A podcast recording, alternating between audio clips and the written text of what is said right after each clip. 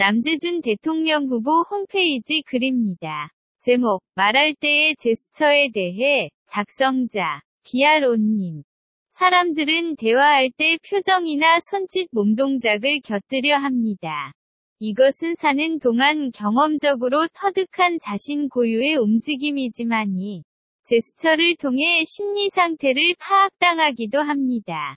그런데 이런 제스처는 자신의 의사를 표현하기 위함보다는 상대의 반응에 달려 있습니다. 상대가 경청하고 긍정의 태도를 취하면 제스처도 작아지고 침착해집니다. 그러나 딴청을 피우거나 부정의 태도를 취하면 목소리와 함께 제스처도 커지고 침착함을 잃게 됩니다.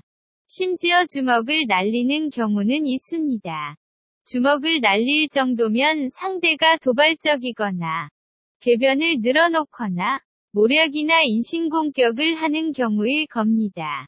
그러나 사람들은 주먹질 한 사람, 무례한 제스처를 보인 사람만 나쁘다고 생각하는 경향이 많습니다. 성중에 그런 심리를 교묘하게 이용하는 사람도 있습니다. 어떤 사람이 토론 중에 저질스런 제스처를 했다면 상대가 저지를 가능성을 염두에 두어야 합니다.